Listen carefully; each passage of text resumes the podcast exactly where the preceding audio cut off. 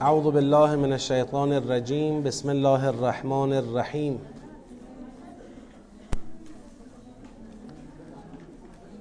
الحمد لله رب العالمين وصلى الله على سيدنا ونبينا حبيب اله العالمين ابي القاسم المصطفى محمد.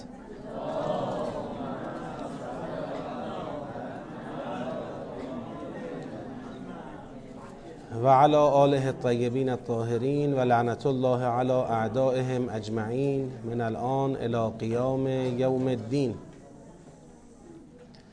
عرض سلام و ادب و احترام محضر برادران و خواهران گرامی خدا رو شکر می‌کنیم که توفیق داریم در پیشگاه مقدس و نورانی قرآن کریم زانوی تعلم می‌زنیم. و آرزو می‌کنیم که شاگردان شایسته ای برای قرآن کریم باشیم و در حقیقت شاگردان شایسته ای برای خدای بزرگ باشیم که معلم ماست و قرآن کریم رو به ما آموخت و بدین وسیله نعمت خود رو بر ما تمام کرد. انشاءالله ما قدردان این نعمت باشیم به برکت صلوات بر محمد و آل محمد.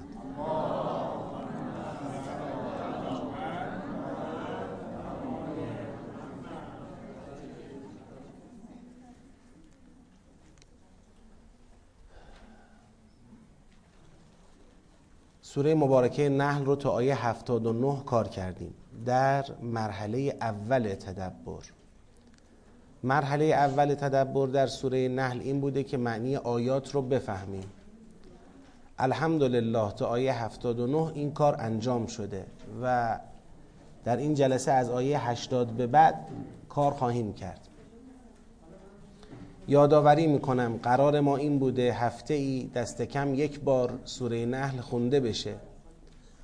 اگر روزی دو صفحه از این سوره رو بخونیم هفته ای می‌تونیم سوره رو تمام بکنیم. دو صفحه هم بیشتر از چار پنج دقیقه طول نمی‌کشه.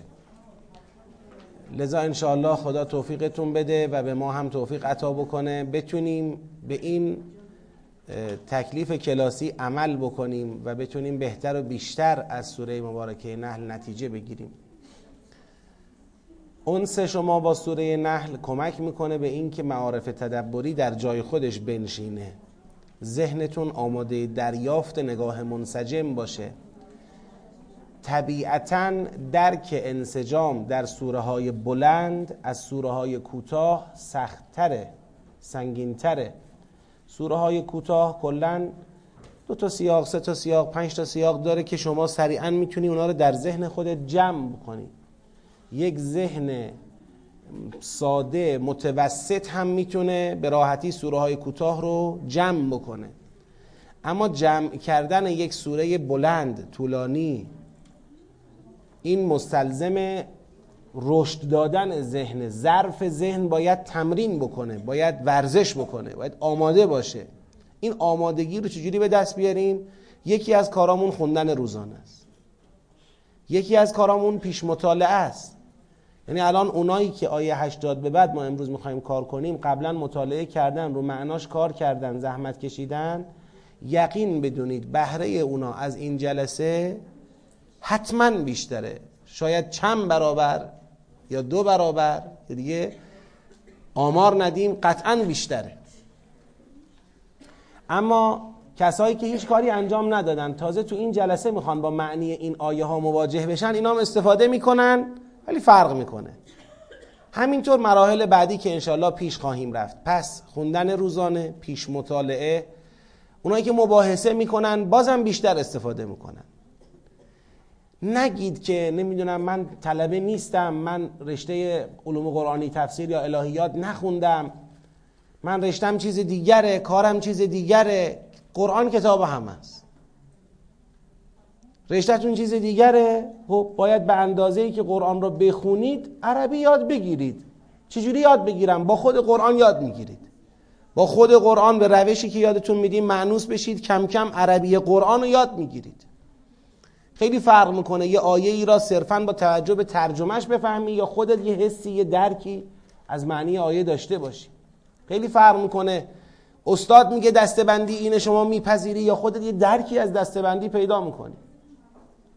خیلی فرق می‌کنه.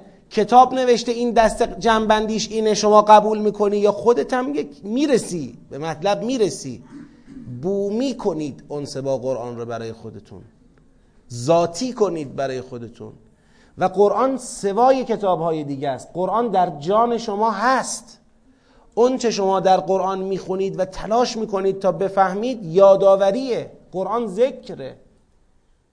به یاد خودتون دارید میارید خیلی فرق می‌کنه با کتابی که مزامینش سلام علیکم و رحمت الله مزامینش و معارفش در جان شما نیست و شما صرفا می‌خواید با تعلم اونها رو در جان خودتون قرار بدید. نه قرآن هست. می‌خواید به یاد خودتون بیارید. فطرت ما قرآنه. فطرت ما چگونگی خلقت ما قرآنه. ما بر اساس قرآن خلق شدیم. الرحمن علم القرآن خلق الانسان. قرآن را یاد داد انسان را آفرید. تا قبل از اینکه قرآنی وجود داشته باشه انسانی وجود نداره. انسان بر اساس بر پایه قرآن خلق شده. لذا این کلاس باشه نباشه ما باشیم نباشیم این کتاب ها باشه نباشه شما باید با قرآن اونس بگیرید. حالا که اینا هست دیگه حجت رو بر ما تمام می‌کنه. حالا که کلاس هست کتاب هست جلسه هست فرصت هست میشه آمد رفت شنید بحث کرد خوند عرضه کرد اشتباهات رو جبران کرد برطرف کرد دیگه حجت رو تمام می‌کنه. و واقعا از خدا می‌خوایم. منده برای خودم می‌خوام و برای شما شما هم حتما هم برای خودتون هم برای ما. هم دوستانمون عزیزانمون بخواهیم از خدا که خداوند به همه ما توفیق عطا بکنه. و اینو بدونید زکات العلم نشره ما درست دوره تربیت مربی می‌ذاریم دوره نمی‌دونم تربیت مدرس می‌ذاریم ولی معنیش نیست که اگر کسی مربی نیست تکلیف نشر علم نداره. اگر کسی مدرس نیست همچین تکلیفی نداره. آقای مهندسی خانم دکتری آقای تاجری آقای کارگری آقای کارفرمایی خانم خانداری شعاع پرتو افکنی داشته باش. نمیگم خودت را هادی مردم بدان نه پیغمبر خدا هم بدون اذن خدا هادی مردم نیست. چه رسد به من و شما؟ خدا در قرآن به پیغمبر میفرماید تو نمی‌تونی بدون اراده من کسی را هدایت بکنی. من باید هدایتش کنم. به اذن الله می‌تونی. نمیگم خودتون رو در مقام مربی و معلم و مدرس مردم ببینید و احساس کنید که باید مردم را نصیحت کنید. نه. اما احساس کنید که باید هر کرا می‌توانید به راه قرآن بکشید بکشید. یه نفرم برای یه روز یه نفره.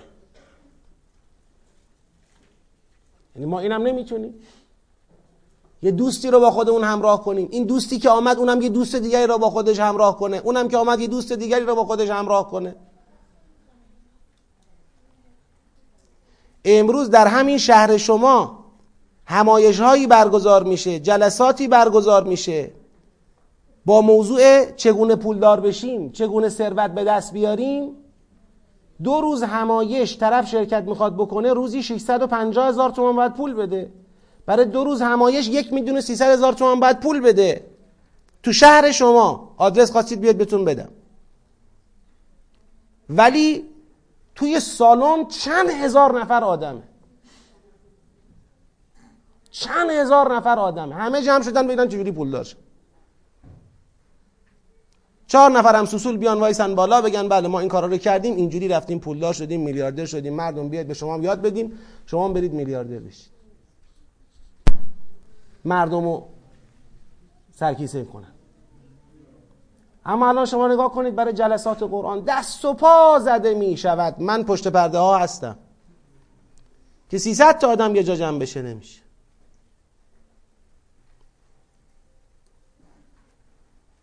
دست و پا زده می شود که بالاخره این قضیه پیش بره. خب شیطان نمی‌ذاره. طبیعیه. من توقع ندارم راه معنویت و راه خدا مثل راه دنیا طی بشه. راه دنیا بالاخره اعوان و انصار شیطان دارن اونجا کار می‌کنن و راحتتر نتیجه می‌گیرن. نمی‌خوام بگم راه دنیا همش شیطانه ها اشتباه نشه. اما بخشیش قطعا تاثیرگذاری اونه. چون دنیا برای شیطان ضرر نداره. و همینو می‌خواد که مردم متوجه دنیا باشند و از خدا غافل باشند دیگه. یا ایها الذین آمنوا لا تلهکم اموالکم ولا اولادکم عن ذکر الله. اموال داشته باش اولاد داشته باش پول داشته باش ثروت داشته باش. دنبال ثروت هم برو اصلا ایراد نداره. ولی اگر دیدی که اموال اولاد مال دنیا ثروت تو رو از یاد خدا غافل کرد کج رفتی؟ کج رفتی؟ غلط رفتی. نمیشه انسان بره سراغ دنیا بی دین. بی خدا و الا انسان غرق میشه در این دنیا خب. خیلی روشنه دیگه. مسئله واضحه. لذا شماها احساس تکلیف کنید. نفر به نفرتون. احساس تکلیف کنید. باید راه خدا آباد باشه. باید راه خدا پر رهرو باشه. باید برای خدا یارکشی کرد. باید جذب کرد. جذب هم هزینه داره. می‌دونم جذب فقط سخنرانی که نیست. هزینه داره. یه وقت انفاق لازمه یه وقت دلسوزی لازمه یه وقت همکاری لازمه. تنها نیاییم و بریم. این حرف من کسی نگه من که الحمدلله میرم استفاده می‌کنم. کافی نیست. آقا این کلاس سوره نحل برای خیلی ها سنگینه. بسم الله جمعشون کنید کلاس عمومی بگذارید. کلاس خیلی ها نمی‌تونن بیان. بسم الله غیر حضوری داریم. غیر حضوری طولانیه نمیشه. پنج جلسه سه جلسه ده جلسه یه جلسه. بچشونید قرآن رو ولو به یه جلسه. رفیق بشین اینجا من یه سوره کوتاه واسط بگم. آقا تو دیگه خیلی یخی ها. یعنی چی بشین سوره کوتاه واسط بگم؟ چطور؟ برای هر چیزی دیگری میشینیم با هم حرف می‌زنیم. برای هر چیزی. خب کلام خدا یکی از این چیزاست. اکتفا نکنم به اینکه من اومدم. بقیه چی؟ امسال ما شروع کردیم. داریم این ورونورم اعلام می‌کنیم. من حیفم میاد تو این جلسه اعلام نکنم. به برکت شروع چهل ساله دوم انقلاب اسلامی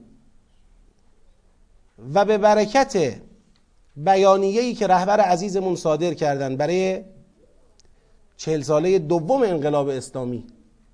گام دوم خودسازی جامعه پردازی تمدن سازی ما اعلام کردیم لبهی که ما به این بیانیه نهزت تدبر آموزیه. یعنی ما باید در این چهل ساله دوم نه در کلش در همون اوائلش. دهه اول نشد دوم. نشد دیگه تا آخر این چهل سال نباید در ایران ما در کشور اسلامی ما. نباید کسی بماند که با تدبر آشنا نیست. ولو به اندازه اینکه از یه دوست شنیده. نیومده اصلا دنبالم نکرده. دوست نداشته دنبال کنه. ما نمی‌تونیم افراد رو مجبور کنیم. اما امکان تدبر آموزی باید برای همه ایرانیان مسلمان فراهم باشه. الان چطور سواد آموزی یک نفر نمی‌تونه بی سواد باشه؟ می‌تونه؟ یک نفر نمی‌تونه بی سواد باشه. نباید یک نفر هم بدون سواد قرآنی باشه. سواد قرآنی هم فقط خوندن قرآن نیست. فکر کنید فکر کنیم ببینیم راهش چیه از کجا باید بریم. چه کنیم؟ ما که هرچه کاویدیم و هرچه تلاش کردیم ساختارها را ناکارآمد دیدیم. ساختارها ناکارآمدن. یا کم کارآمدن نه دلمون خوشه یه روز آموزش پرورش متحول بشه. فعلا دل ما قرص نیست به همچین امیدهایی. نه دلمون خوش آموزش عالی متحول بشه. نه دلمون خوش رسانه متحول بشه. نه دلمون خوش سازوکار منبرها متحول بشه. ناامید نیستیم ولی نمی‌تونیم به اینا خیلی دل ببندیم. بگیم با اینا درست خواهد شد. خیلی مقاومت زیاده برای درست شدن اینا. پس باید از جای دیگر کار رو جلو برد. اون جای دیگر همین نفر به نفره. نفر به نفر. چهره به چهره. یکی یکی. اما تصاعدی میره بالا. 300 تا 300 تا دیگر رو با خودشون بیارن میشن 600 تا. 600 تا 600 تا رو با خودشون باید بیارن. میشه 1200 تا. 1200 تا 1200 تا رو باید با خودشون بیارن. میشه 2400 تا. تصاعدی میره بالا. احساس تکلیف اگر بکنیم رو دوش خودمون وقت می‌تونیم. می‌تونیم.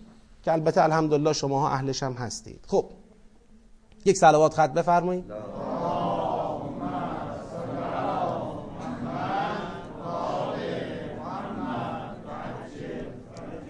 در سیر والله ها بودیم. ما از آیه شریفه شست و پنجم یه سیری آغاز شد. والله انزل من السما. بعد در آیه هفتادم فرمود والله خلقکم ثم یتوفاکم. در آیه هفتاد و یکم فرمود والله فضل بعضکم علی بعض. در آیه هفتاد دو فرمود والله جعل لکم من انفسکم. در آیه هفتاد و هفت نه هفتاد و هشت فرمود والله اخرجکم من بطون امهاتکم لا تعلمون شیئا. و الان در آیه هشتاد میفرماید والله و الله جعل لکم من بیوتکم سکنا. الله برای شما قرار داد از خانه های شما سکن. سکن یعنی مایه آرامش. از خانه هاتون براتون مایه آرامش قرار داد. این یک آیه است. به خانت که می‌رسی میگه آخیش. خانت دیگه. حتی اگر شما در یه سفری تو ماشین لاکچری رفتی در یه هتل پنج ستاره هم اقامت داشتی لذت هم بردی. مشکل خاصی هم برات پیش نیومده در سفر. ولی بازم وقتی بر میگردی می‌رسی به خانت میگه الحمدلله. آرامش رو براتون قرار داد از خانه های خودتون. خب این یه لطف الهیه یه آیت و نشانه پروردگاره. چطور شب را مایه آرامشتون قرار داده؟ خونتون هم مایه آرامشتون قرار داده.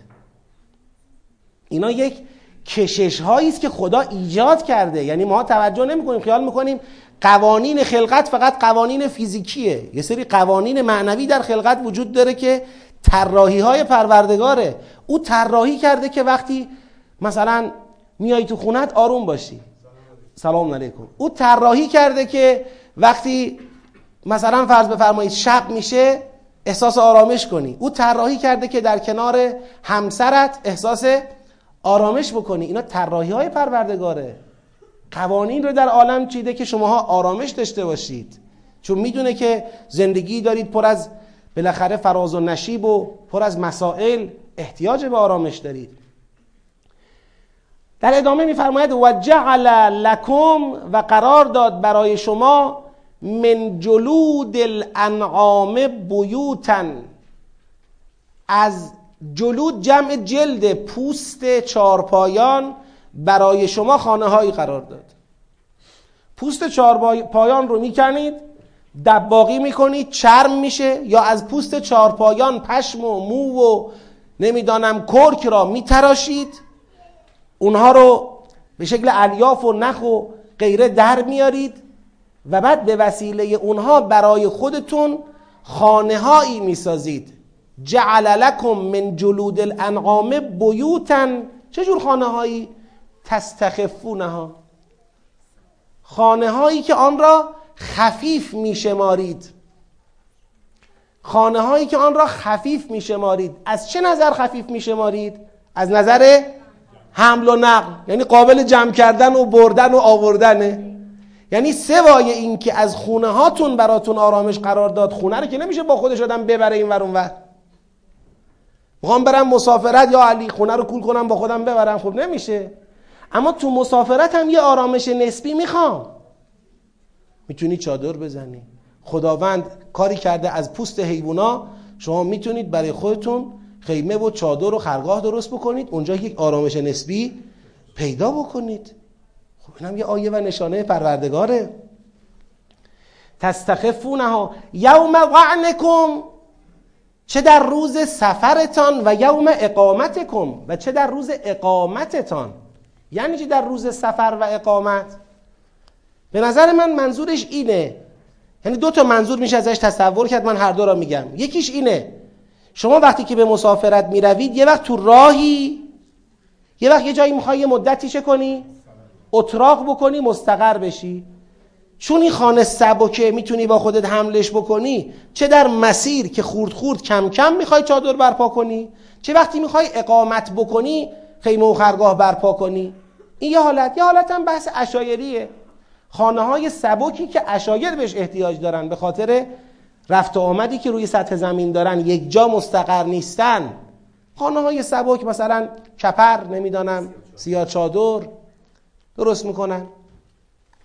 خب. یوم وعنکم و یوم اقامتکم ببخشید. و من اصوافها و من اصوافها و اوبارها و اشعارها اثاثا و متاعا الهین یعنی اینم عطف میشه به جعل لکم دیگه. ببینید اینجا. این جعل لکمی که اینجا شما دارید این جعل لکم دو تا داره. جعل لکم اول من بیوتکم سکنا جعل لکم دوم یکی من جلود الانعام بیوتن یکی هم من اسوافها و اوبارها و اشعارها اساسا و متاعا الهین یعنی از اسواف پشمها. پشم. اوبار کرک. اشعار مو. اسواف مثلا برای گوسفنده اوبار برای شطوره اشعار برای بزه از پشم و کرک و موی این انعام هم برای شما قرار داد. چی قرار داد؟ اثاثا و متاعا. اساس قرار داد. یعنی وسایل خونه می‌تونید باش تهیه کنید. وسایل خونه چیه؟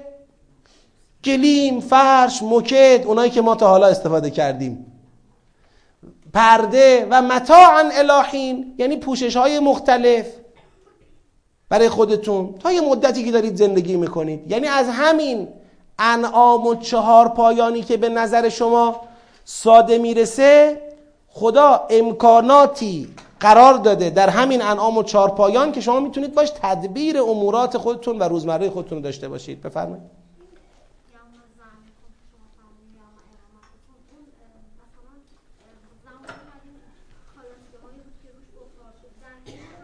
ها شاید شاید.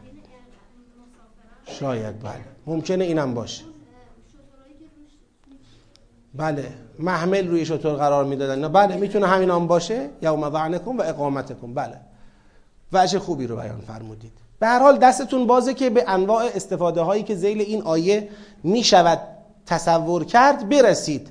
آیه می‌خواد به طور کلی بگه که خداوند برای شما از خانه هایتان آرامش قرار داده و همینطور در خانه های سبکی که بتونید در سفر و در اقامت های کوتاه مدت ازش استفاده بکنید هم برای شما قرار داده از پوست حیوانات. البته پوست حیوانات فقط خروجی خانه سبک ندارد بلکه از اسباف و اوبار و اشعارش هم برای شما اساس و متاعی تا یه مدت معین قرار داده. بعد والله بعدی والله و خدا جعل لکم مما خلق ظلالا. ببینید در ادامه همون تأمین حس آرامش انسان در زندگی مادیش. خدا برای شما قرار داد از آنچه که خلق کرد سایه هایی یه وقت زیر سایه یه دیوار یه وقت زیر سایه یه درخت. شما میرید به استراحت می‌رسید. انسان وقتی داره سفر می‌کنه تجربه کردید دیگه. در به در همه دنبال چی میگردن؟ سایه. کجا سایه است ما بریم یه چند دقیقه زیرش به آرامش برسیم؟ زیر درختی زیر بالاخره مثلا آلاچیقی. یه چیزی پیدا کنیم. مما خلقه از هر چی که او خلق کرده یه سایه واسه خودتون قرار داده که شما زیر اون سایه به آرامش می‌رسی بازم. والله جعل لكم مما خلق ظلالا. و جعل لكم من الجبال اکنانا. و برای شما حتی از کوه ها اکنان قرار داد. اکنان جمع کنه. کنم یعنی آنچه که انسان خودشو در اون پنهان می‌کنه. انسان خودشو در اون از گزند باد و آفتاب و چیزای دیگه در امان نگه میداره. لذا حتی در زبان عربی به یه لباس هم گاهی کن گفته میشه. به یه پیراهن هم کن گفته میشه. اما کوه کوه یه وقت شیارهایی داره. تو این شیارها سایه خونکی نه گرمای شدید نه سرمای شدید. قار فقط نه قارم هست اما غیر قار شیارهای کوچیکی که داره حفره های کوچیکی که در کنار کوه ها پیدا می‌کنید. خداوند برای شما از کوه ها اکنان قرار داد. و جعل لکم و سومین جعل لکم این آیه سرابیل تقیکم الحر. خدا برای شما سرابیل جمع سرباله سربالم یعنی قمیس یعنی پیراهن لباس. برای شما لباس هایی قرار داد که تقیکم نگه میدارد شما را الحر از گرما. خب اینجا خیلی بحثم شده بین مفسران که چرا فقط گفت گرما؟ لباس انسان را از سرما هم حفظ می کند چرا به گرما اشاره کرد؟ من این وجه به ذهنم رسید. شما شاید وجه بهتری به ذهنتون بیاد. انسان ها معمولا تو سرما از لباس چیان؟ چیان؟ ناگزیرن. یعنی حتما تو سرما آدم ها لباس رو میپوشن. اصلا توی اینکه لباس انسان را از سرما نگه میدارد حرف و حدیثی نیست. معمولا وقتی گرم میشه آدم ها احساس می‌کنن احتیاجی به لباس ندارن. خدا میگه بابا بنده خدا گرمم که میشه تو به لباس احتیاج داری. لباس کارش فقط این نیست که انسان را از سرما نگه دارد. اون که همه می‌دونن. اونی که ممکنه انسان ها قفلت کنن اینی که فکر کنن تو گرما دیگه احتیاج به لباس ندارن. برن به سمت برهنگی. اینجوری نیست. خدا قرار داد برای شما سرابیل لباس هایی که تقی کمال هر پس اگر لباس انسان را از گرما نگه میدارد به طریق اولا از سرما هم نگه میدارد. اصلا بحث سر سر نگه, نگه دارنده بودن لباس از سرما نیست. ببینید خدا حتی از نگفتن یک کلمه معنا قصد می‌کنه. اینجا قاعدتا باید می‌گفت حر و البرد یا برد و الحر ولی گفت هر یه اشاره داره. اشارهش اینه که بدانید گرما هم انسان رو از لباس بینیاز نمیکن. واقعا هم همینطوره. به تجربه شما تو گرما یه لباس نخی خنک داشته باشی خیلی راحت تر با گرما کنار میای تا وقتی که لباسی نداشته باشی. لباس این کارم انجام میده و اینم از الطاف پروردگاره. و سرابیل اینم عطف به این جعل است. جعل لکم سرابیل تقیکم الحر و سرابیل تقیکم بأسکم. لباسی که انسان را از گرما نگه میدارد این نازکترین و خنکترین و سبکترین حالت ممکن از چیه؟ از لباسه. و لباسی که انسان را از تیر و شمشیر و نگزه و چه و چه بخواد نگه دارد اینم سنگین ترین حالت تصور برای لباس خدا یعنی کف و سقف گفته.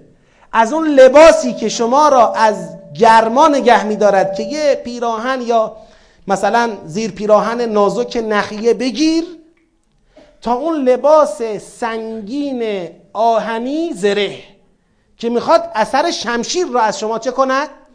دفع کند اینا رو خدا برای شما قرار داد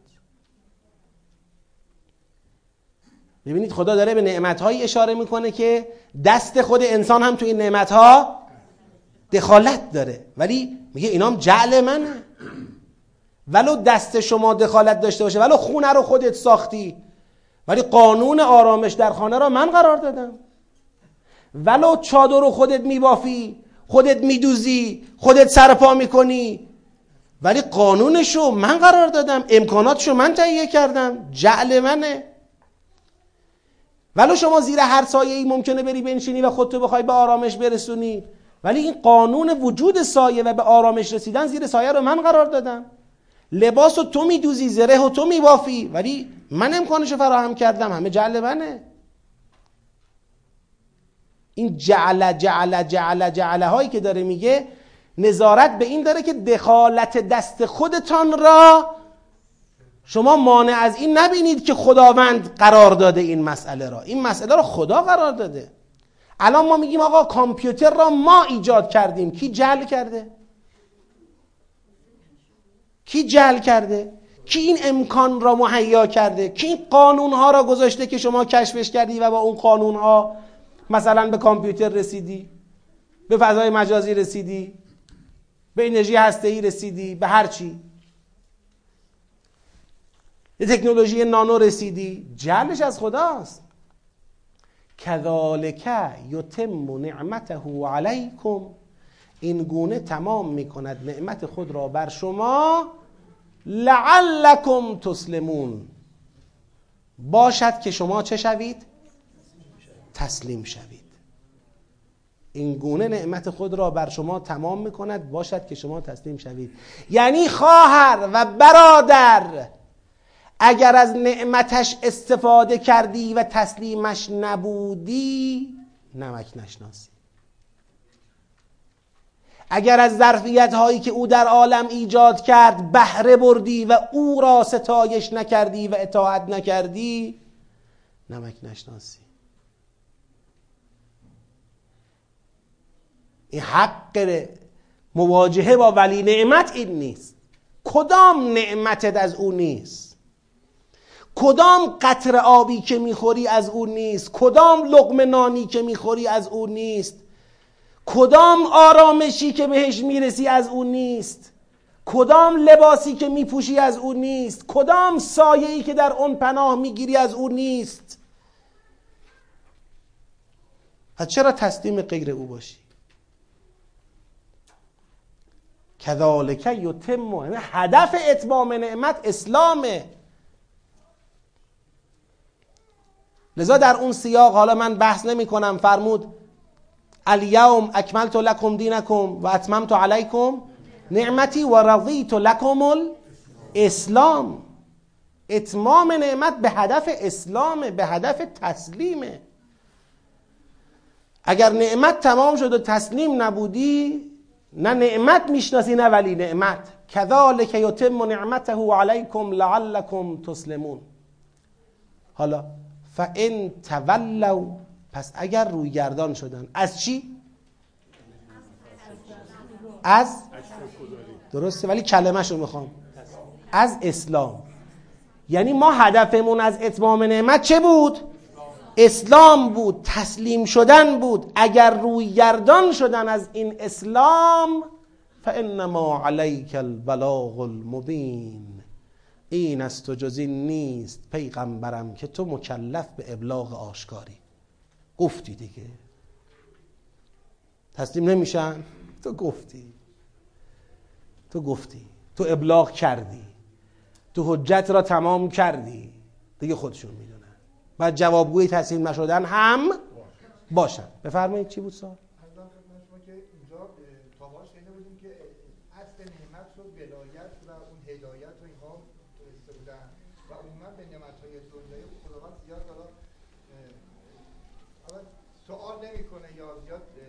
از کی شنیدی اینو؟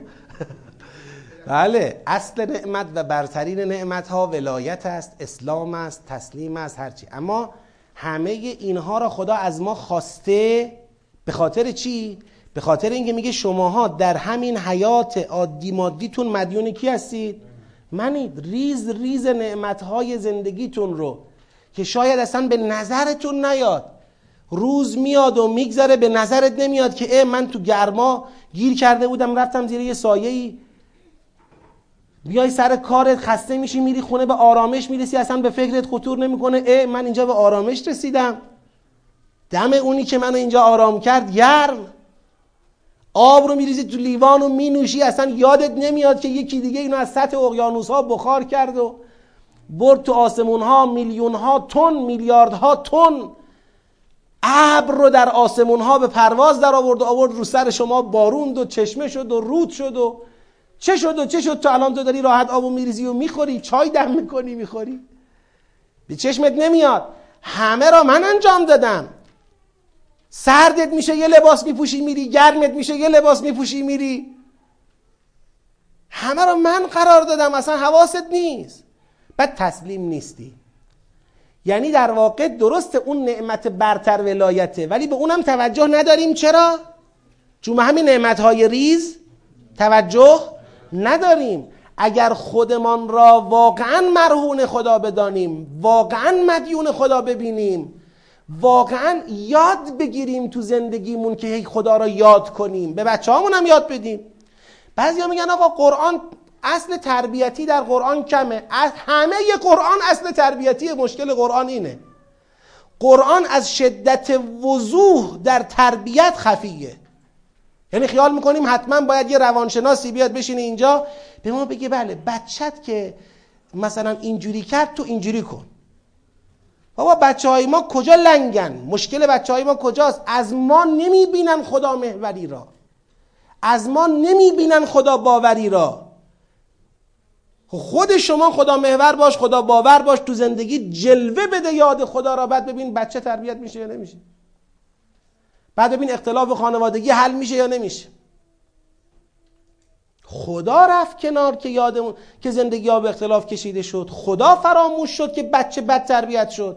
من نمیگم لزوما اگر در یک خانه ای خدا یاد شود لزوما بچه خوب تربیت میشه. نه ممکنه بچم یه انسان راه غلطی رو بره. پسر نوح با بدان بنشست خاندان نبوتش گم شد. ممکنه. ما نمیگیم. اون دیگه انسان ها مختارن. اما قاعدتا غالبا معمولا اگر خانه جلوگاه یاد خدا باشد انسانهایی که در اون خانه تربیت میشن انسانهای خوبی تربیت میشن. انسانهایی با ظرفیت با استعداد خداجو خادم خلق خدا بار میان دیگه. اینا اصول مهم تربیتی هن. دونه دونه شون. بچه تا حالا دیده که مثلا شما البته دیده تو زندگی های شما من کلی دارم میگم. می‌خوام میگم یعنی باید این ترویج بشه. بچه دیده که مثلا بابای من مامان من به یه سایه ای می‌رسه قشنگ خدا را یاد می‌کنه ذکر نعمت می‌کنه و شکر ولی نعمت به جا میاره. میگه جا داره یه سجده ای هم بکنیم بعد یه استراحتی بکنیم. چه اشکال داره؟ سجده هم نمی‌تونیم یه دستی به آسمون بلند کنیم بگیم خدایا ممنونتی خدایا لطف کرد. از ما الان دیگه تو این روزگار پر سر و صدا و پر هیاهو اون چه که بچه ها از ما می‌بینن صبح تا شب قرقره. اعتراض قرقر. امروز هوا گرم بود. امروز بارون زیاد اومد. امروز رفتم فلان اداره کارم را انداختن. امروز بنزین قرار گرون شه. امروز برنج شد انقدر. امروز گوش شد همش همین. آخه بابا این یه طرف زندگی. خب اینم بذار برای یک دهم. اب نداره. یه دهم هم قر بزن. نه دهم شکر کن. کو شکر؟ کو دیدن نعمت و ولی نعمت؟ بعد بچه بار میاد از عالم و آدم طلبکاره خب تو طلبکارش کردی. تو طلبکاری رو یادش دادی. خدا یه ذره این ور کنه میگه ای خدا با من اینجوری کرد. یه ذره اون ور کنه میگه خدا با من اونجوری کرد. خدا مثل اینکه فقط باید ناز او رو بکشه. قربونت برم تو چجوری راحتی من اونجوری با تعامل کنه امتحان به امتحان آینده همیشه رفت به کارش. اینا اصول مهمه. تربیته.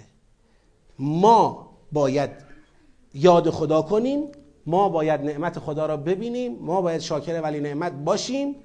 خود به خود خیلی چیزا درست خواهد شد. اصلا سبک قرآن اینه. بذارید به بهانه این حرفی که زدم یه نکته بهتون بگم. آقا قرآن کتاب روانشناسیه؟ نه. قرآن کتاب جامعه شناسیه؟ نه. قرآن کتاب اقتصاده؟ نه قرآن کتاب سیاسته؟ نه قرآن کتاب زندگیه؟ بله زندگی همه اینا رو داره و قرآن کتاب همشه و تو همه این شاخه ها ما قرآن رو کم داریم که را نمیریم اقتصاد اسلامی می‌خوایم درست کنیم فکر می‌کنیم اقتصاد اسلامی یه چیزیه شبیه اقتصاد غربی با یه تفاوتایی. یعنی چطور اقتصاد غربی یه سیستمه؟ یه فرایند یه سیستم تعریف شده یه که یه خروجی هایی داره. ما خیال می‌کنیم اقتصاد اسلامی هم همین طوریه. نمی‌دونیم بابا اقتصاد اسلامی اساسش توحیده. اساسش ایمانه. اساسش انفاقه. اساسش ترس از جهنمه. اساسش, اساسش امید به اعطا و لطف پروردگاره امید به بهشته اگر امید به بهشت ترس از جهنم باور به توحید اعتقاد به عدالت آمادگی برای انفاق وجود, نباشه، وجود نداشته باشه. صد هزار تا اقتصاددانم جمع بشن کنار هم دیگه. همه هم اسلام شناس باشن. نخواهند تونست اقتصاد اسلامی رو را بندازن من با قوت بهتون میگم با قدرت بهتون میگم. نخواهند تونست. اقتصاد اسلامی یه سیستم نوشتنی و تو بانک اجرا کردنی نیست. در باورها و ایمان تک تک آهاد جامعه ریشه داره. کارفرما کارگر تولید کننده مصرف کننده همه. اون باورها جهت بگیرن. بدون قرآن که اقتصاد اسلامی نمیشه. روانشناسی تربیت اسلامی. بدون قرآن نمیشه. بدون قرآن با فرمول یاد دادن بچه ها خداجو نمیشن. اون یه طرف قضیه است. اون اساس قضیه در یه چیزای دیگه است. قرآن اونا رو تعمین می‌کنه. قرآن اساس یک زندگی الهی را هم در جنبه روانشناسی هم در جنبه جامعه شناسی هم در جنبه سیاست هم در جنبه اقتصاد هم در جنبه هنر و فرهنگ قرآن تأمین می‌کنه. ماها باورمون نسبت بهش کمه. قرآن کلماتش بعضا ساده است ما هم ساده از کنارش رد میشیم. این آیه ها رو می‌بینیم میگیم خب دیگه حالا این که گفت سایه. سایه که سایه است دیگه. اه. خب وایسا. سایه سایه است. این که گفت خونه. خب خونه هم که خونه است دیگه. خونه است دیگه. خونه دیگه. خونه. همینا گیره کاره. همینا رو ندیدی. توجه نکردی. در حقیقت باطنت میل به خدا ایجاد شد. چون روز به روز خودتو مدیون خدا ندیدی و به خودت و به خانوادت یادآوری نکردی. میل به غیر خدا ایجاد شد. فان تولوا فانما عليك البلاغ المبین یعرفون نعمت الله. نعمت خدا را می‌شناسن. نسبت به نعمت خدا معرفت دارن. اما ثم ینکرونها سپس انکارش می‌کنن. معرفت انکار معروف منکر. معرفت شناخت انکار عدم شناخته معروف شناخته شده است منکر شناخته نشده است. یعرفون ثم ینکرون یعنی چی؟ مگه میشه انسان یه چیزی رو هم بشناسه هم نشناسه؟ نه انکار می‌کنه غیر از از یاد بردنه. انکار می‌کنه. میگه نمی‌شناسم. میگه نمی‌شناسم. این نشناختنی که اینجا بیان میفرماید نشناختن در مقام عمله. یعنی به لحاظ ذهنی می‌دونه. یعرفون نعمت الله. بشینی صحبت کنی باش آ بارونو کی میبارونه؟ خدا. کی سایه درست کرده؟ خدا. کی امکان آرامش پیدا کردن در لباس های خنک و گرم و غیره را ایجاد کرده؟ خدا. اما ینکرونه ها در عمل.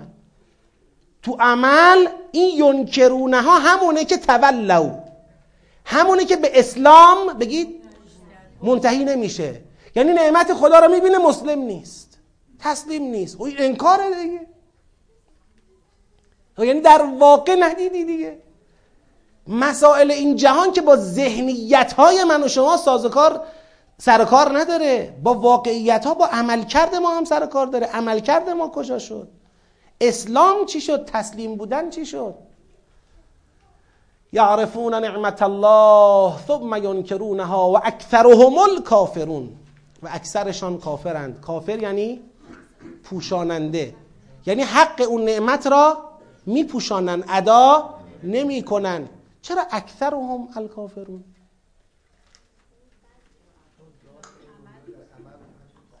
نه چرا اکثر؟ یعنی یه عده کافر نیستن؟ آفرین اونایی که شاکرن کافر نیستن. خوب دقت کنید. این اکثرهم زمیر همش به اینایی که ینکرونه ها بر نمیگرده. این اکثرش فائل ینکرون است.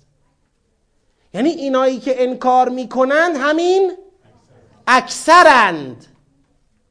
این هم به کل مردم برمیگرده. یعنی اگر شما کل مردم رو در نظر بگیری اکثر این چنینند که یعرفون ثم ینکرون. نه اینکه از میان آنهایی که انکار می‌کنن اکثرشون کافرن. که بعد شما برگردی بگی بس اقلشون کافر نیستن. مگه میشه کسی انکار نعمت الله بکند و کافر نباشد؟ خب این کفر دیگه کفر عملیه دیگه. پس این اکثر زمیر همش ناسند مردمند فائل ینکرونه این اکثر است. اینو یادتون باشه. یعنی خدا می‌خواد بگه از باب و اکثرهم الکافرون است که یعرفون نعمت الله ثم ینکرونها. بله. بله. کفر عملیه نه نه اصلا کلا صحبت هم اینجا وقتی میگه اکثرهم کافرون یعنی اکثر اینو میپوشونن. بله. اکثر اینو متوجه نمیشن. نه. یعنی از وقتی متوجه نمیشن و عملا مثلا یعنی نقطه مقابل توحید اونجا کافرون نیست. بله. کافرون هم چیزی که خودتون یه بار دیگه توضیح بدم. چه توحید چه کفر. دقت کنید خواهرا. چه توحید و چه کفر؟ هر دو هم نظری دارد هم عملی. این که میگه کافرون بله در مقابل توحیده اما تو فاز عمل. بله او گرفتار انکار نعمت الله شده گرفتار کفر شده. او از اسلام سر باز زده اما تو فاز عمل. ناظر به فاز اعتقاد شاید اینجا نباشه. بله من در این مطلب با شما موافقم. اما هم توحید هم کفر هم شرک هم ایمان همه فاز عملی هم بفرمایید دارد. تا برسیم به اول و یوم نبعث من کل امت شهیدا. یه ده دقیقه استراحت بفرمایید. چی؟ هم نه یعرفون و ینکرون فاعلاشون یکیه. یعرفون ثم ینکرون. یه عده می‌شناسن ولی منکرن. حالا اینایی که می‌شناسن ولی منکرن اینا اکثر مردمن که کافرن. بله. ببینید حالا این مقوله زمان بحث اکثریت مردم و مقوله زمان یه مقوله مستقله. در طول تاریخ اینجوری بوده که اکثر مردم از قبول حق چی کردن؟ سرباز زدن. یا در فاز نظر سرباز زدن یا اگرم نظرا قبول کردن عملا سرباز زدن. اکثریت گرایش به دنیا نشون دادن. این در طول تاریخ صادق بوده. به چی برمیگرده؟ به این طبیعت انسان ها برمیگرده که ماده گراست لذا عبور از این طبیعت ماده گرا و رسوندن خود به مقام انسانیت گردنه در قرآن نامگذاری شده. فلقت حمل عقبه. گردنه است. دنیا گرا شدن گردنه نیست. ول کنی خود تو دنیا گرایی. خود تو ول کنی یه حیوانی هستی. ببخشید. همه انسان ها رو میگم. یه حیوانی هستی که فقط خوردن و پوشیدن و خوابیدن و چریدن و لذت بردن و اینا می‌فهمه. باید بگیری. امر را جمع کنی افسار را. گردنه بری بالا و این کار اکثر نیست. یعنی اکثر این کار رو نمی‌کنن. حالا اگر یه روزی برسد و یه اکثری این کار رو کردن اون روز به نتیجه رسیدن بشریته. روز نجات بشریت از ماده گراییه که هممون منتظر اون روزی ولی تا حالا نرسیده. تا حالا همیشه خلافش بوده. من تشکر می‌کنم از همه بزرگوارانی که بنده رو مورد لطف خودشون قرار دادن و سپاسگزاری می‌کنم. انشاءالله خدا این حقیر رو شایسته قدردانی شما عزیزان قرار بده. و امیدوارم که بتونم جبران کنم. امیدوارم که بتونم اظهار لطف شما رو. نه ما ما اینی که دارم عرض می‌کنم امیدوارم بتونم جبران کنم یه واقعیتیه. چون اصلا دوست ندارم در واقع اینطوری باور کنم که شما قراره چیزی رو برای من جبران کنید. با اینکه شماها خیلی بزرگوارید ولی کار خاصی نمی‌تونید برای من انجام بدید. منم نمی‌تونم کار خاصی برای شما انجام بدم. الا اینکه الا اینکه جبرانی که من دوست دارم خدا نصیب بکنه اینه که در روز قیامت الله این گروه متدبرین دست جمعی بریم بهش. دست جمعی. یعنی خداوند خداوند این توفیق رو به ما عطا بکنه. شماها را شفیع ما ما را اگر لایق بودیم شفیع شما و قرآن را شفیع هممون انشاءالله قرار بده. به نحوی که در روز قیامت درهای بهش رو باز کنن. بگن که خلاصه ادخلوها به سلام. خیلی خوش آمدید. بعد وقتی وارد شدیم اونجا بگن حالا بخونید برید بالا. دیگه ببینیم چقدر می‌تونیم بخونیم. چقدر می‌تونیم بخونیم.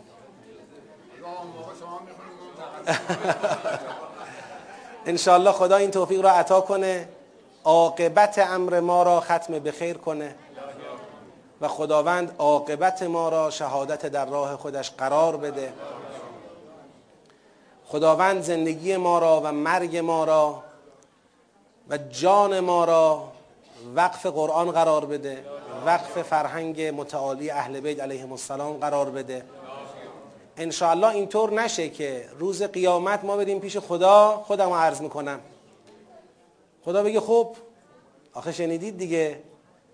یه طوری میشه در قیامت خدا اعمال نیک بنده رو میاره کتاب الحسنات و نعمتهایی رو هم که داده میاره کتاب النعمات بعد میگه خب این کارهای خوبی کردی حالا به این نعمتهایی که ما دادیم با هم اصلا قابل مقایسه نیست. ولی این به اون بگی در. بعد کتاب و سیعات میمونه و بنده. میگه حالا تو یه کتاب و سیعات با این چه کنیم؟ اینجاست که میگه قرآن کریم میاد. میگه خدایا من شفاعت می‌کنم. میگه چه کرده؟ شروع می‌کنه توصیف کردن که او قرآن رو می‌خوند روز می‌خوند شب می‌خوند سعی می‌کرد عمل کنه پایبند باشه چه باشه چه باشه چه باشه؟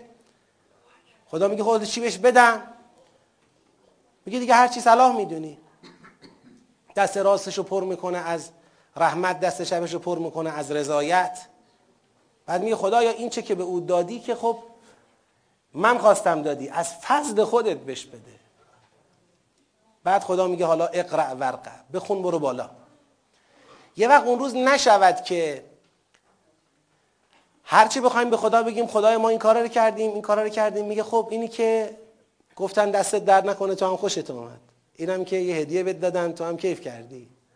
اینم که اینجوری اونم که اینجوری. دست خالی نمونیم. ولی من باور دارم با همه وجودم کسی اگر در زمین قرآن بذری بکارد دست خالی نمیمونه.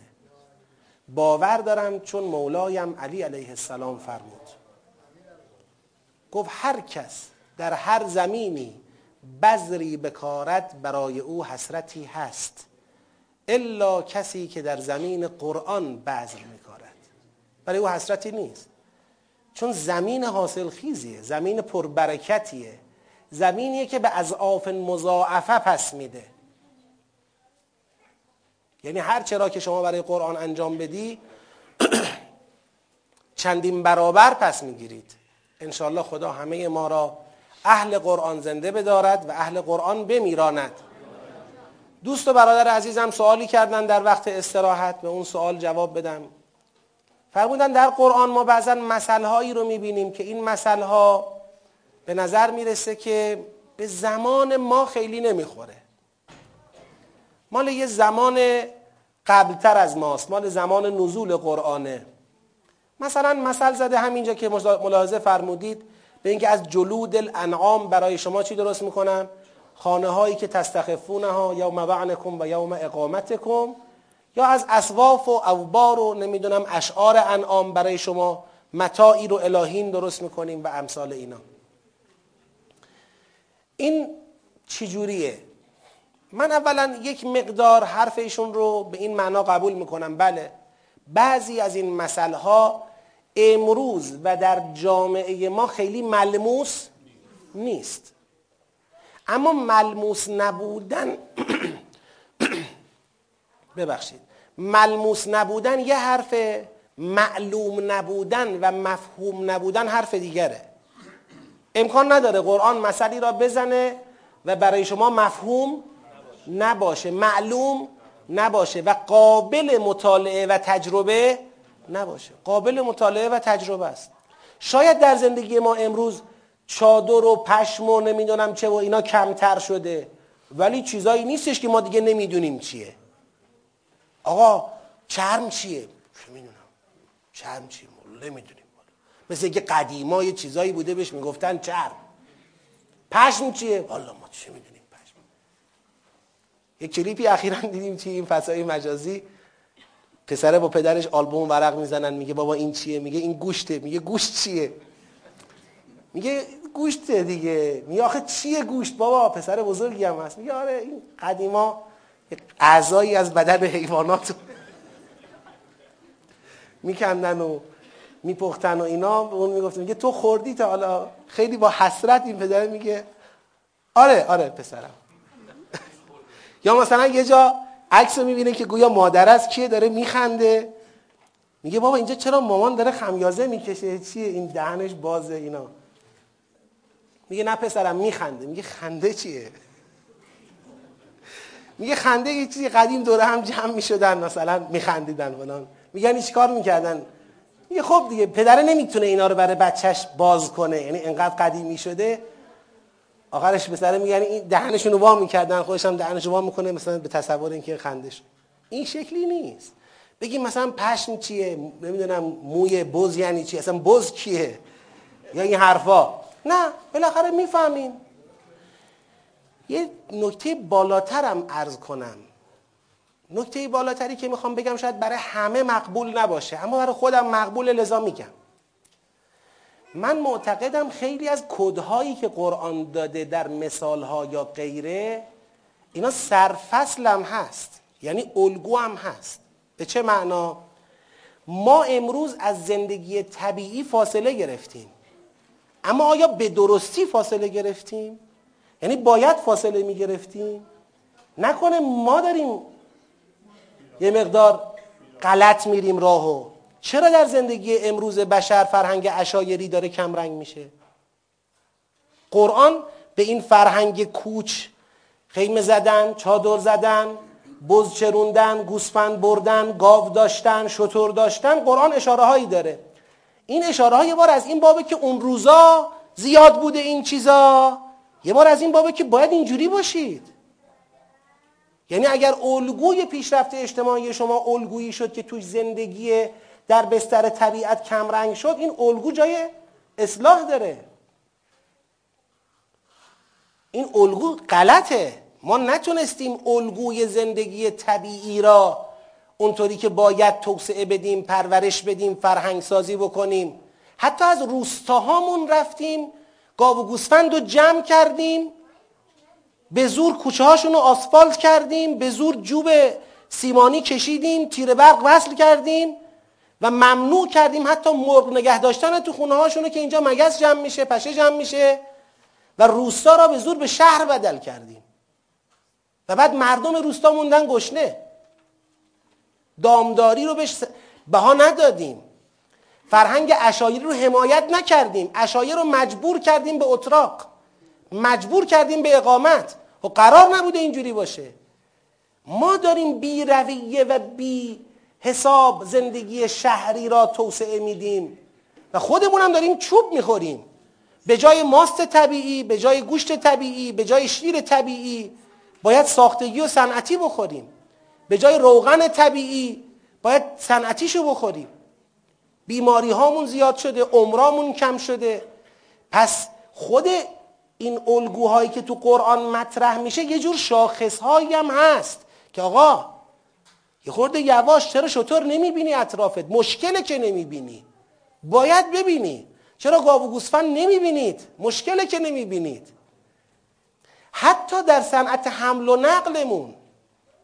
این همه قرآن در اوایل این سوره فرمود آقا من خیلی بل بقال و حمیر و چی درست کردم سوارش بشید. خب ما که سوار نمیشیم غلطه. نه اینکه بگیم بله اینا مال قدیم بود. قدیم باید سوار می شدیم حالا دیگه حتما باید بریم از توی سوخت فسیلیمون نفت رو بکشیم بالا بنزین بکنیم بریزیم تو ماشینامون 120 تا بگازیم. بعد بخوریم به هم مرد. مرد. آخه چرا؟ این چه مدله؟ ببینید من نمی‌خوام بگم الان ما می‌تونیم اینا رو جمعش کنیم. ممکنه نتونیم حالا حالا ها اینا رو جمع کنیم. این توسعه تا یه وقتی بره جلو. ولی بدانید دوران افول داره. شاید من زنده نباشم اون روز شما هم نباشی. ولی تو قیامت هم دیگر می‌بینیم. من بهت میگم دیدی؟ نگاه کن زمینو. دوران افول داره. عمر صنعتی غلط بشر دوران افول داره. بر میگردد دوباره بشر به زندگی طبیعی. صنعت دارد ولی صنعت را به خدمت گرفته اون روز بشر اون روز مدینه فاضله. نه که اسیر صنعت شده. الان ما خودمون رو انصافا گرفتار کردیم. پس این یه مطلب. سوال دومی مطرح کردن که چرا در قرآن بعضا آیه هایی می‌بینیم که خیلی ساده است. آدم احساس می‌کنه خب این گفتنم خدام نمی‌گفت. حالا مثل همین آیه هایی که الان خوندیم. سوره های قرآن به مسابه یک دستگاه میمونن که قطعاتش لزوما پیچیده نیست. الان شما یه ماشینی اتومبیل رو فرض کن. فقط فرمون اتومبیل رو بگی دستت. یه دایره است دیگه.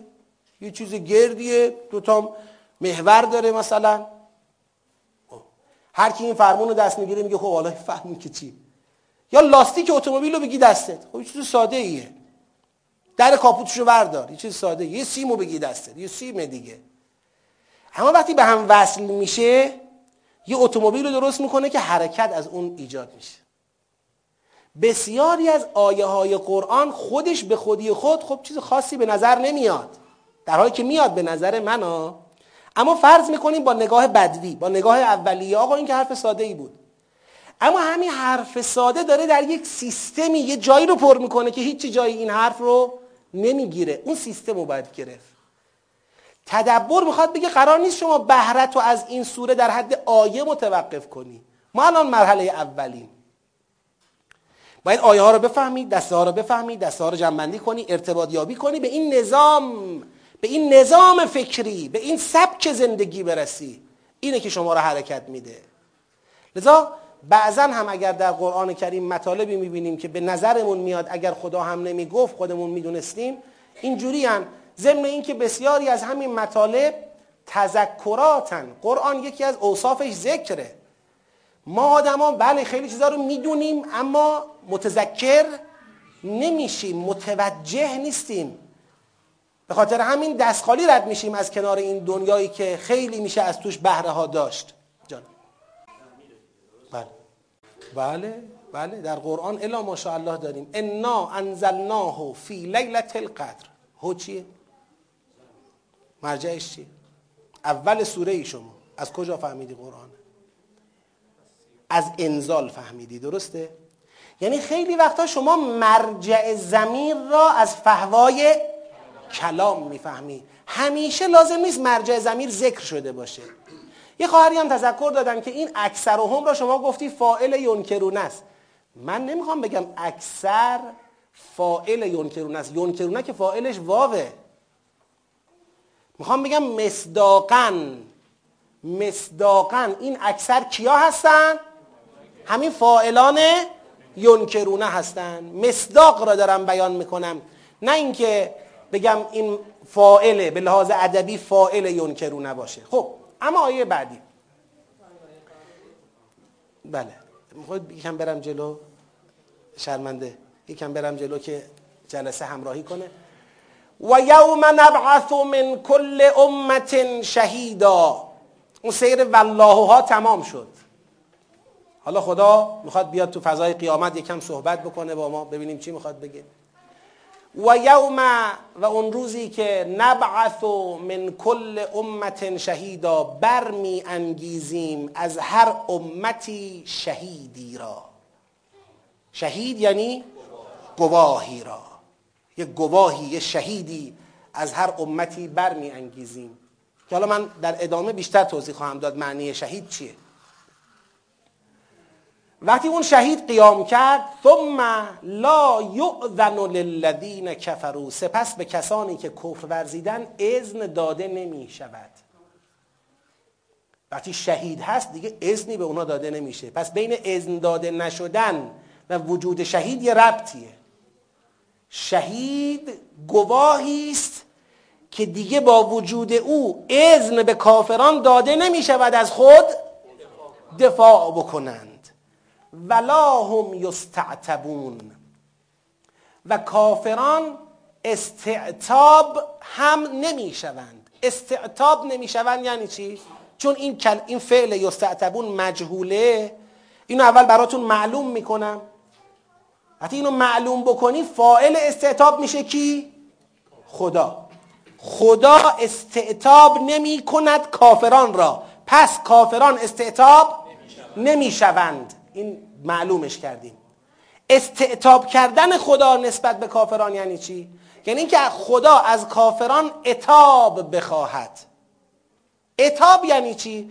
اتاب یعنی گفتاری سخنی که کسی اون رو به کار می‌برد تا راضی شود. تا خودشو چکار کنه؟ راضی کنه. لکل عطبا حتی ترزا عاقبت اتاب ترزاست یعنی خدا این فرصت را نمیده به کافران که کافران در دفاع از خود چه کنند؟ اتاب کنند. نه اینکه اتاب منظور نیست که کس خاصی را سرزنش کنن و فرافکنی کنن. یعنی بگن آقا تقصیر من نبود. این شریک گفت این شیطان گفت این محیط اینجوری بود این تو مباب اینجوری بود این مادرم اینجوری بود این خواهرم اینجوری بود این فلا فرصت اتاب به کافران داده نمی شود فرصت سرزنش کردن غیر خودشون به اونها داده نمی شود فرصت فرافکنی و سلب مسئولیت از خودشون بهشون داده نمی شود یعنی ولا هم یستعتبون. پس این لا یعزنو به استعتاب مربوطه. یعنی کافران اذن پیدا نمی کنند که اتاب کنند و به رضایت برسند از خود دفاع بکنند. از اونها اتاب طلب نمی شود لا هم یستعتبون. خب همه این لا یعزن و لا هم یستعتبون به این بستگی داره که نبعث من کل امتن شهیدا. حالا شهید چیه؟ شهید گواه گواهی که در محکمه خدا به او استشهاد می‌کند. وقتی می‌خواد خدا توبیخ بکنه یا زیر سوال ببره انسانهایی رو که به وظیفه خود عمل نکردند حجت خدا اون گواه است. او بگه نمی‌دانستم. میگه مگه نگفت؟ او بگه نمی‌توانستم. میگه مگه نکرد؟ این حجته این گواهه این شاهده. لازم نیست شهید دونه دونه اعمال تو را دیده باشد که. حالا ولو که خیلی از روایات داریم که میگه شهید دیده همه چیز را. پیغمبر و اهل بیت علیهم السلام شاهدن یعنی می‌بینن. داریم بعضی روایات که اینجور تفسیر شدن. اما لازم نیست حتما شما بپذیری بله او تک تک اعمال منو دیده. تو قیامت برای اثبات یک عمل که کسی انجام داده خیلی نیازی به چنین شاهدی نیست. یوم تشهد علیهم السنتهم ارجلهم نمی‌دونم ایدیهم همه داره شهادت میده. زبان شهادت میده دست ببخشید زبان بسته میشه دست شهادت میده اعضا جوارح شهادت میده پا شهادت میده. زمین شهادت میده آسمان شهادت میدن. ملائکه‌ای که همراه انسانن شهادت میدن. شهادت در قیامت زیاد از همه بالاتر. خدا شاهد اعمال انسانه. پس این نبعث من کل امت شهیدا. نمی‌خواد بگه کسی رو میاریم تا بگه بله فلان ابن فلان. فلان روز فلان ساعت این کار را کرد. بله من دیدم. نه منظوری نیست. او شاخصی است گواهی است معیاری است حجتی است که بقیه به خاطر وجود او دیگه دهناشون چی میشه؟ بسته میشه. نمی‌تونن بگن ما نمی‌دونستیم ما نمی‌تونستیم ما نفهمیدیم ما راه بلد نداشتیم. و هر کسی هم به مقام شهید نمی‌رسه. البته اینجا که میگه نبعث من کل امت شهیدن معلومه به یک شهید داره اشاره می‌کنه. اما زیل اون شهید باز شهدای دیگری هم هستند که در طبقات بعدی قرار دارن که در سوره مبارکه حدید خدا اشاره میفرماید. یعنی قابل استشهاد. یه وقت به خاطر اینکه خدا میگه این گفت این اتمام حجت کرد. الان ما تو آیات بعدی می‌رسیم بهش. نگاه کنید اینجا. اینجا می‌رسیم. یوم نبعث فی کل امت شهیدا علیهم من انفسهم و جئنا بک شهیدا علی هؤلاء. یعنی دقیقا کی شد شهید؟ پیغمبر اون قوم. پیغمبر یک قوم. چرا شهید بر اون قومه؟ چون با اون قوم ابلاغ کرد انما علیک البلاغ المبین. چون با اون قوم اتمام حجت کرد چون راه رفتن را برای اون قوم باز کرد چون موانع رفتن را برطرف کرد حجت الهی شد. یعنی دیگه فردا تو نمی‌تونی پیش خدا عذر بیاری که ندانستم نتوانستم. میگه ندانستی نتوانستی پس این کیه؟ این کیه پس؟ اینو برای چی فرستادم لذا عذر نمی‌تونه کسی از خودش دفاع نمی‌تونه کسی بکنه در قیامت. مثلا ما در قیامت بایستیم جلوی خدا بگیم خدایا تو که خودت می‌دونستی ما نمی‌دونم مثلا فلان مشکل رو داشتیم. میگه خب این مشکلم راه حل داشت. بهت گفت شهید تو اعتنا نکردی. خب. و اذا رع الذین ظلموا العذاب و وقتی که ظالمان عذاب را ببینند یعنی همون روزی که اذن بهشون داده نمیشه و مورد اتاب یعنی فرصت اتاب بهشون بخشیده نمیشه وقتی که عذاب را ببینند فلا یخفف عنهم.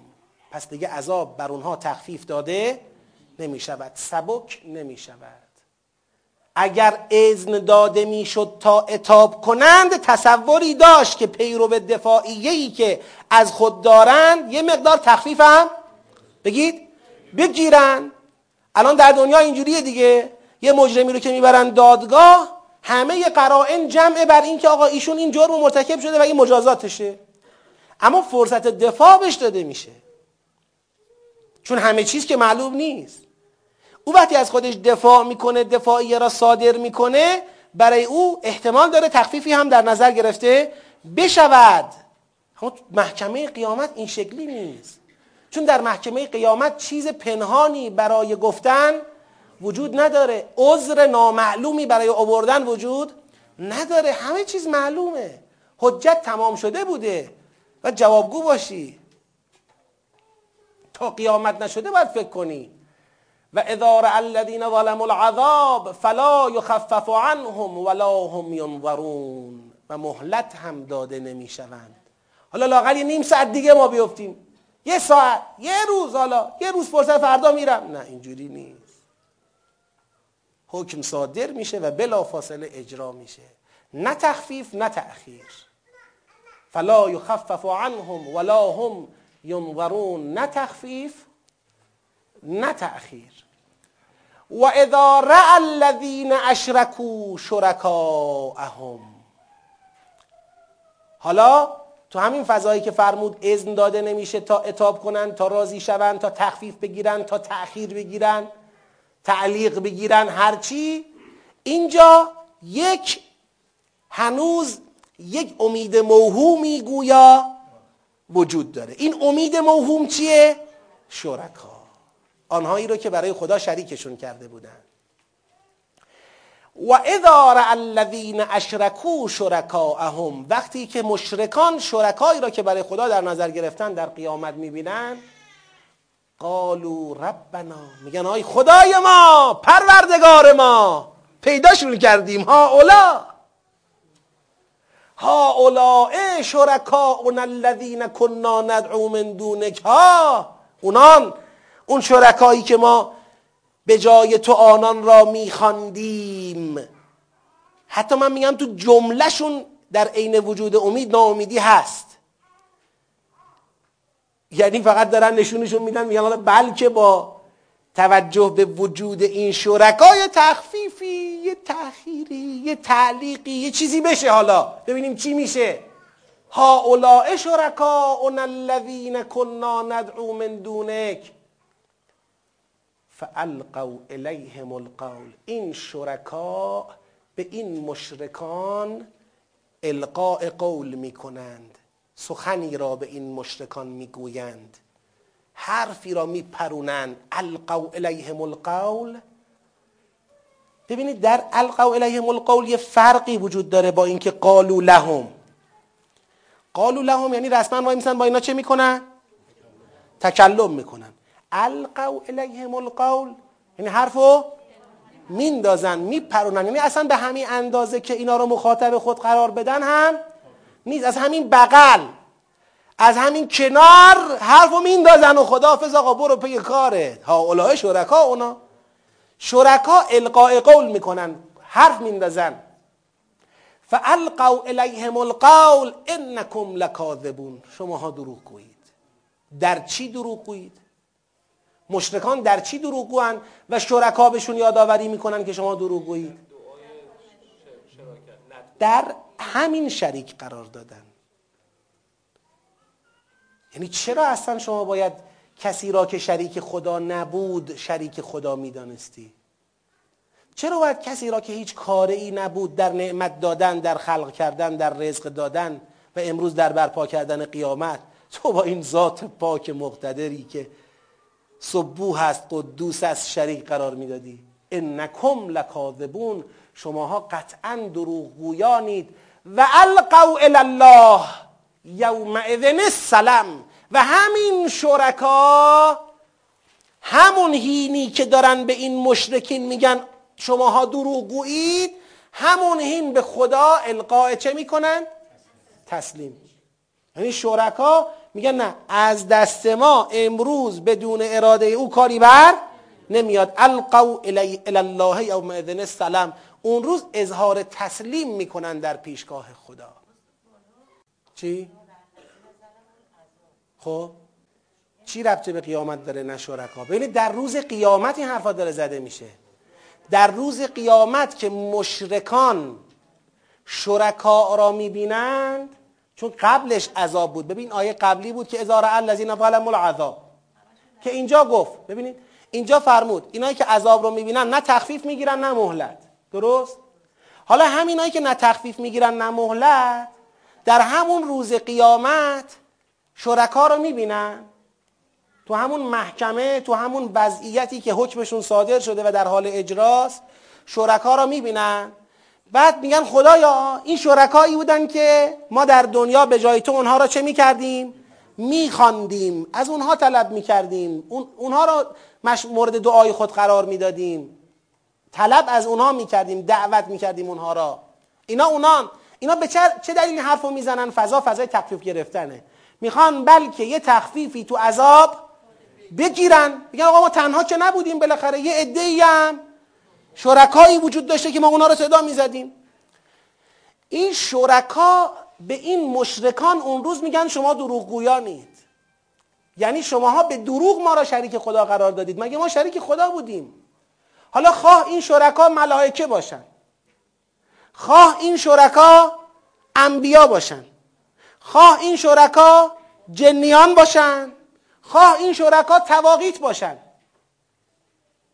هر کس اگر هر کسی را شریک قرار داده با خدا این شریک در روز قیامت اعلام می‌کنه که تو بیخود منو شریک قرار دادی. اولا از دست منم کاری بر نمیاد؟ بگید ثانیا.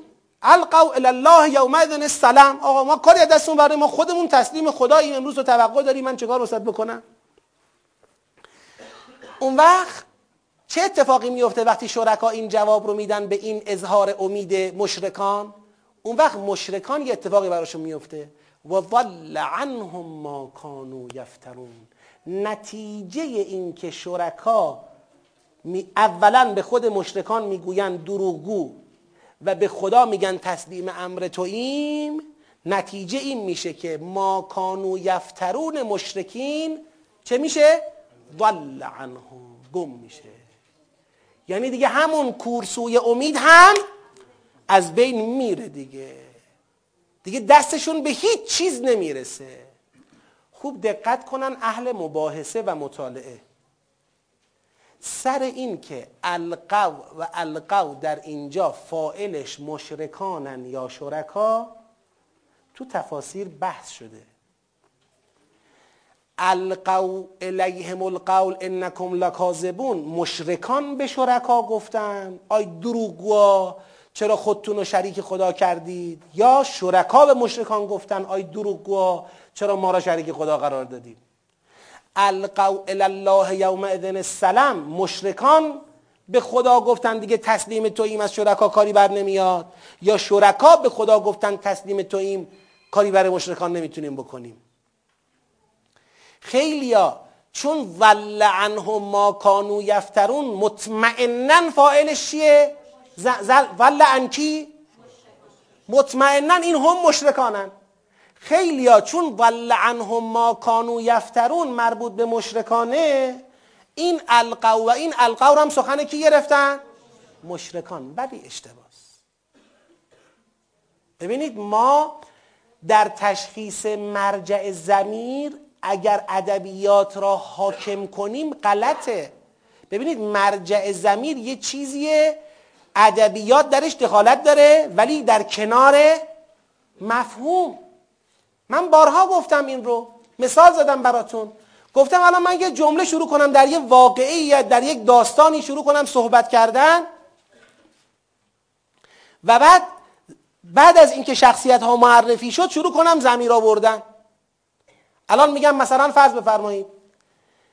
علی به همراه حسن آمد به مدرسه و رفت سر جای خود نشست. کی؟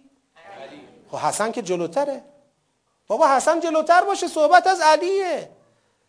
چیکار داریم حسن جلوتره؟ اینجا این قاعده الاقرب و فالاقرب جواب نمیده چون معنا رو به هم می‌زنه. علی با حسن اومد مدرسه رفت سر جاش نشست. نمی‌تونی بگی حسن نشست علی نشست.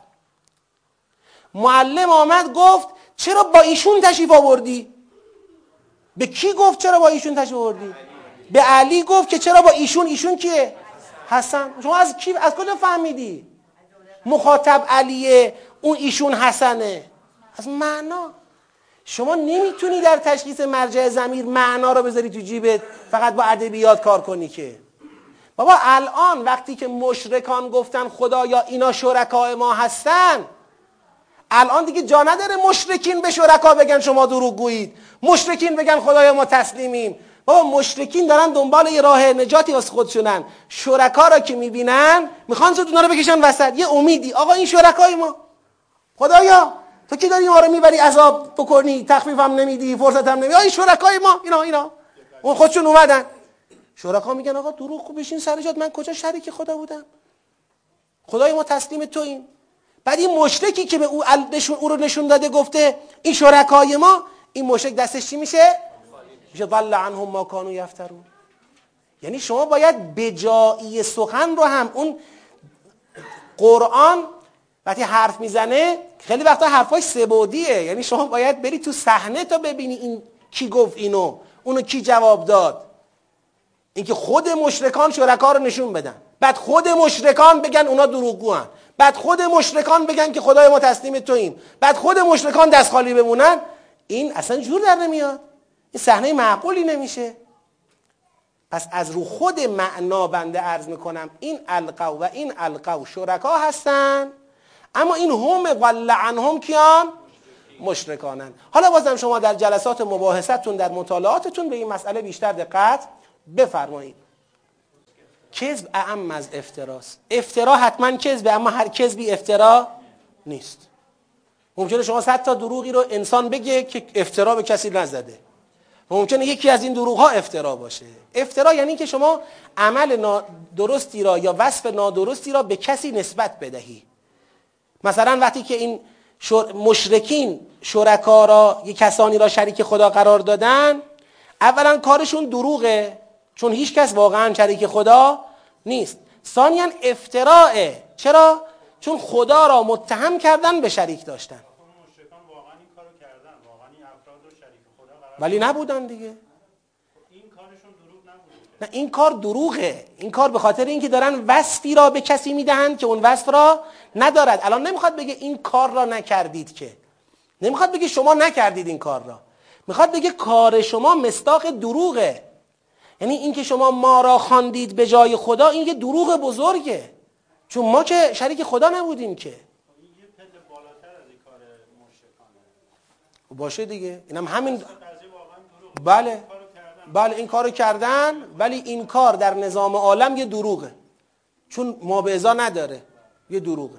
در واقع شما باید همین نکتهش رو ببینید. اینا می‌خوان شرکا می‌خوان به مشرکان بگن که شما در وصفی که ما دادید دروغ گفتید. چون ما این وصف را نداشتیم. بله دادید. بله ما را خواندید اما به دروغ غلط کردید. بی خود بود. ما به نداشت. متوجه شدم. متوجه شدم. سوال اینه همیشه مگر شرکا موجودات زنده ای هستن که در قیامت قرار باشه بیان حاضر بشن و اینا اونا رو نشون بدن و اونا از خودشون دفاع کنن بگن آقا به دروغ ما رو شریک قرار دادید و ما تسلیم خداییم؟ دو تا جواب میدم. اولا این آیه نمی‌خواد بگه الا ولا بود همه شرکا در قیامت هستند و این حرف را می‌زنن. این شرکایی را که حیات دارن جن انس ملک پیغمبر تاغوت شرکایی رو که حیاتی دارن. ثانیا قبلا هم بارها گفتیم مشرکان اگر بت میتراشیدن بت را نماد ملائکه یا جن یا پیغمبر یا یه تاقوت قرار می‌دادن. به خودی خود یه سنگ را نمیپرستیدن. هیچ وقت در فلسفه بت پرستی این نبوده. افرعیتم اللات والعزا و منات الثالثه الاخرى الکم الذکر و له الانثى؟ اصلا بحث میاد اینکه ملائکه. یعنی لات و عزا و اینا همه ملائکن که اینا براشون سنگ تراشیدن تا یه نمادی داشته باشن دور این نماد بچرخند. بله طبقاتی از مشرکان البته که دیگه میاد به عوام الناسشون می‌رسه ممکنه اصلا این نماد بودن را متوجه نباشن و خود این سنگ را یا در طول زمان طوری به انحراف کشیده شده که دیگه به پرستش خود این سنگ رسیده. مثل اینکه بلا تشبیه بلا تشبیه. مثل اینکه یه وقتایی ماها خودمون به یه سمتی میریم که خیال می‌کنیم خود این سنگ خود این آهن خود این اینا خودشونو واسش موضوعیت قائل میشیم. اینا اشکالاتی است که در طول زمان ایجاد میشه برای فرهنگ های مختلف. ولی اساسش این نیست. آره. می‌بینی هنوز هنوز زریحی را که وصل نشده بر قبر زیارت می‌کنیم. هنوز وصل هم نشده زیارت می‌کنیم قشنگ دورش میچرخیم. بابا یه خورده سب کن لاقل بره. برسه به جاش. رسید به جاش میگه نه همین که قراره بره اونجا تمام. خب عیبی نداره ولی همینا رو اگر شما کنترل نکنی توی فرهنگ نتونی مهار بکنی این میره به سمت اشیاء پرستی دیگه. میره به اون سمت. یعنی انسان ها تمایل به سقوط به وادی شرک در آدم ها زیاده حسگرایی هم علتشه گاو بنی اسرائیل ماجراش همین بود. قبض قبضتا من اثر رسول این اثر رسول چی بود؟ که سامری گرفت و با اون کار کرد. این چی بود؟ اینو برید روش کار بکنید. خیلی خیال می‌کنن یه مش خاکی یه خاک مخصوصی بوده چیزی بوده. نه. از سخنان خود پیغمبر. از آثار خود پیغمبر استفاده کرد و مردم را متقاعد کرد به اینکه این گوساله مقدس است. متقاعد کرد. مردم متقاعد شدن. و بعد کار رسید به گوساله پرستی. ظرف چل روز. ظرف چل روز. خب این حالا این ماجراش هم برای اینکه الان زخمی کردم ذهنتون رو میگم. چرا سامری گوساله ساخت؟ می‌خوام یه هدیه بدم روز معلم منم به شما یه هدیه بدم. چون تازه فهمیدم خودم خوشحالم می‌خوام به شما بگم. چرا سامری گوساله ساخت؟ تو خود قرآن میگه ماجرای بقره بنی اسرائیل چی بود؟ چرا گاو؟ چرا خدا گفت برید این اجل را بگیرید و بکشید؟ محبت اجل بود. سراخر چی شد؟ اون گاوه چه اتفاقی افتاد؟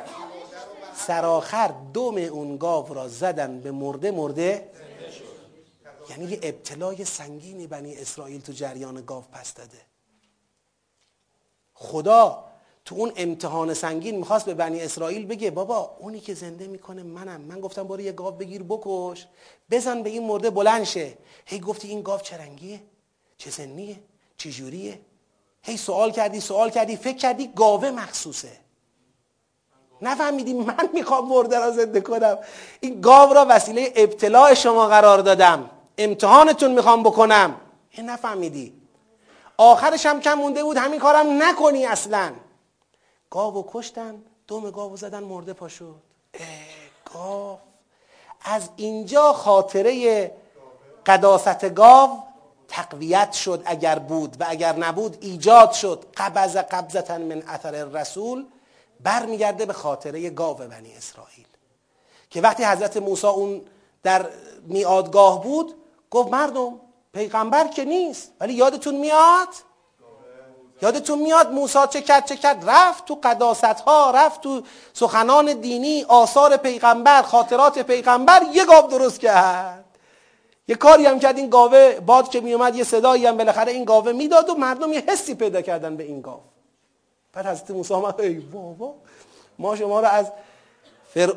بند فرعون آزاد کردیم که بندگان خدا شوید. چه شد؟ افتادید به این وادی. و بعد چه مجازاتی فقتلو انفسکم.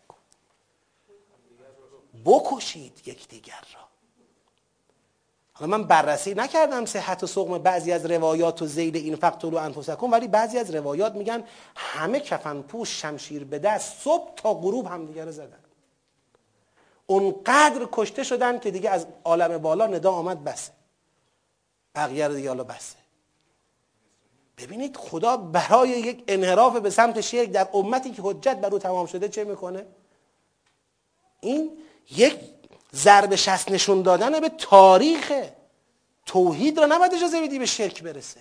خطر این. این خطر همه را تهدید می‌کنه. همه موحدان را در طول تاریخ تهدید کرده.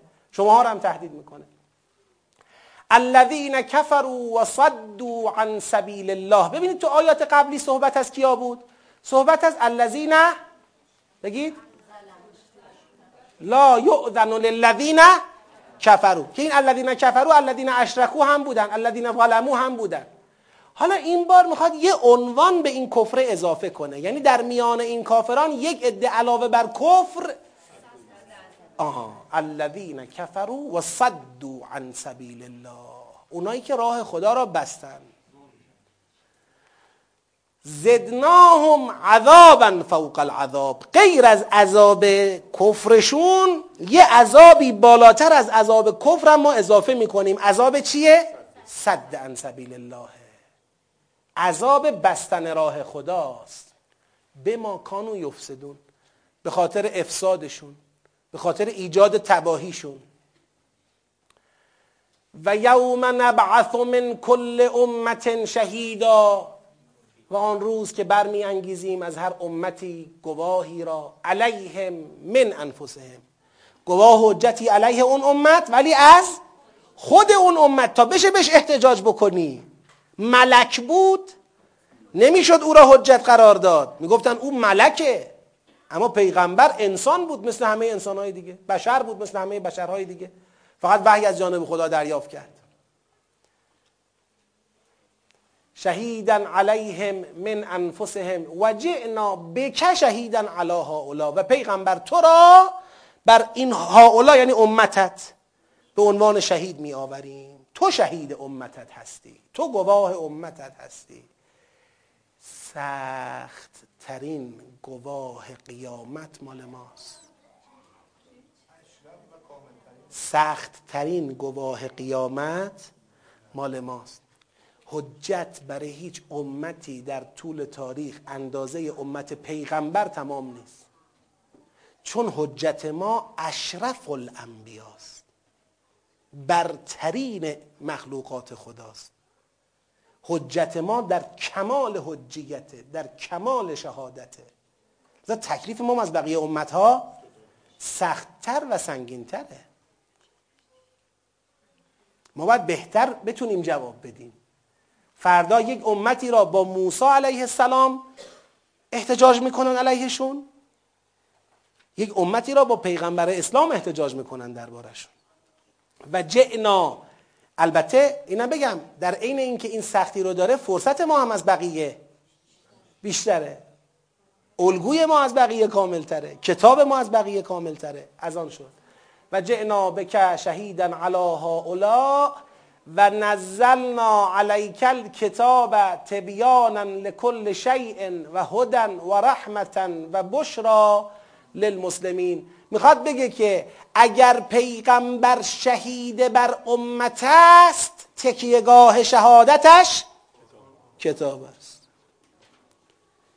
نزلنا علیک الکتاب تبیانا لكل شیء خب چطور کتاب تبیانا لکل شی؟ حالا من اشاره در جلسه بعد بیشتر توضیح میدم. مگر قبلا نفرمود انزلنا الیک الذکر لتبین؟ لتبین للناس ما نزل الیه. ما قبلا هم گفتیم قرآن قرآنی که ما در اختیار داریم می‌خوانیم این نازلترین سطح قرآن الفاظ. این قرآن در کتاب مکنون هست. این قرآن میره تا در ام کتاب هست. اون کسی که به درجات عالی قرآن دسترسی دارد و این قرآن ظاهر را برای ما تبیین می‌کند کیه؟ پیغمبر اسلامه بعد از ایشون اهل بیت علیهم السلام.